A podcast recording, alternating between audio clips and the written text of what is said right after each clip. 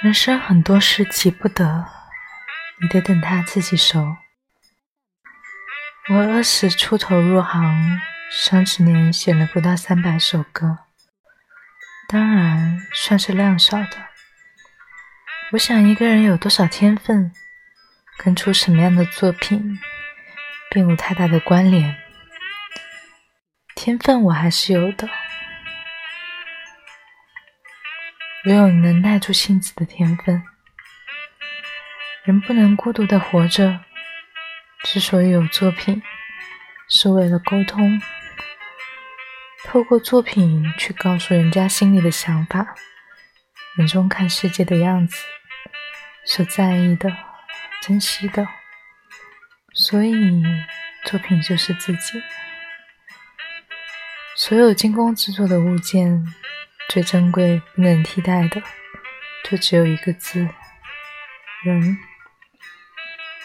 人有情怀，有信念，有态度，所以没有理所当然，就是要在各种变数可能之中，仍然做到最好。世界再嘈杂，匠人的内心绝对必须是安静的、安定的。面对大自然赠予的素材，我得先成就它，它才有可能成就我。我知道，手艺人往往意味着固执、缓慢、少量、劳作，但是这些背后所隐含的是专注、记忆、对完美的追求。所以，我们宁愿这样。也必须这样，也一直这样。